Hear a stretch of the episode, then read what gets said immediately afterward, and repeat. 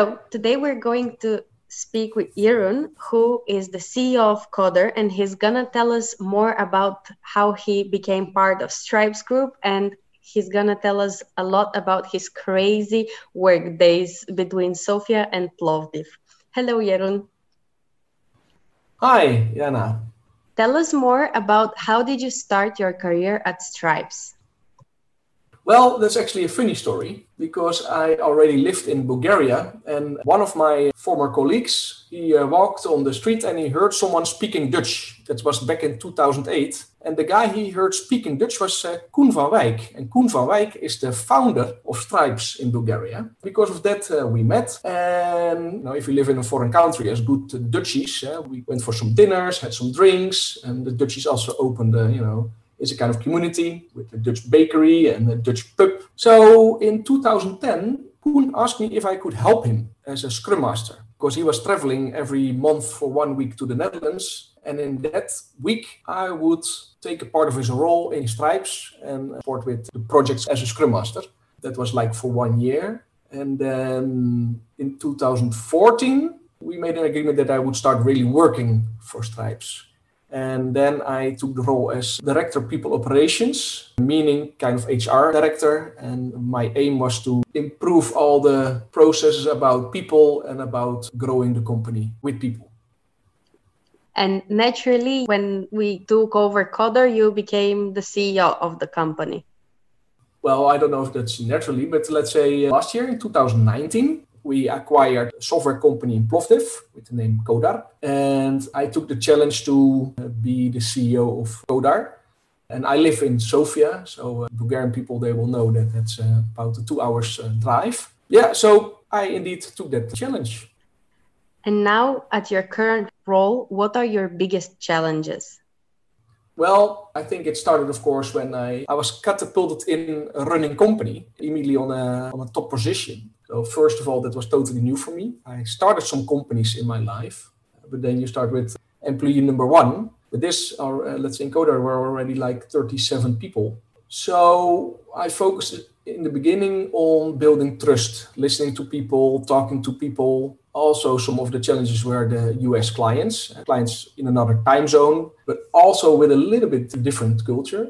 In my perception, the speed of business in the USA is faster. Also, with the existing clients, also in Europe, we started to change the way of work, eh, taking more ownership, which was a challenge. Yeah, and I think one of the the really nice parts is to give the people more and more ownership. So I started to change the organization that the people in Codar have more responsibilities and ownership over the things they are doing how do you combine the work between two cities and how do you typically spend your work days? I think it doesn't matter so much where I work, but uh, I started to, let's say, before the Corona time, I, uh, I traveled twice a week uh, up and down to Plovdiv during the full lockdown, of course, uh, we worked fully remote. But what I liked about the traveling, the two hours uh, in the car to Plovdiv and the two hours in the car from Plovdiv to Sofia in a day, I really started to listen to a lot of books, uh, which were a, a long time on my list. So this is really nice. Quite often people travel with me some colleagues and you know when do you have four hours of time to listen to someone and of course uh, making some phone calls uh, especially uh, I don't do that in the early morning, but when I travel back in the afternoon, I, I, really have time to catch up with quite some people. So when being in the office, when I'm in Plovdiv, I mainly focus on connecting with the people. So in, in one-on-one meetings, in attending some meetings, or to just walk around, uh, managing by walking around, check with some people uh, who are there. That's my main focus when I'm in Plovdiv. And then your other question, how does my day look like? My alarm always goes at uh, six o'clock in the morning because then I have this one hour and a half that I really have focus time to get some tasks done. I often prepare that in the evening, you know, that I write down what I need to do in the morning. Otherwise, I have no clue in the morning what I should do. so I always write it down on a on a sticky note what I should focus on, and then I have this really one hour and a half, you know, to really do a task. Then I pick up my daughter from bed. I always call it I push her through the washing street to get her ready for the kindergarten. And then from nine o'clock, or I'm traveling to Plovdiv, or currently I go back home because uh, we work from home. And then I prepare for the day, check my agenda, my day is consists mainly out of meetings. I try to connect to as many people as possible, potential clients, current clients, colleagues, one-on-ones. I think one-on-ones are key to success to really understand what's going on. Yeah, that's basically my day. It's just uh, talking a lot. Your day seems to be quite busy. Yes, often uh, my real day let's say we always have dinner when I pick up my daughter, then I play a bit with her or help her with her homework. After 10 o'clock, I always have one more hour that I kind of wrap up my day with work. and then 11, I go to bed because at 6 o'clock my alarm goes again. That does sound very dynamic indeed. And mm-hmm. how does Stripes Group look through your eyes? Yeah, um, I know Stripes already very long. Eh? Since 2008, I, I know Stripes. Think then it was like, I think I know Stripes from when it was like 15 people. Now we're, of course, uh, over 350 people. And I think what stands out is that it still feels like a family company. Uh, although we need to manage the company as a basically a corporation, and we also, the connection with the ICT group in the Netherlands, we are a stock listed company.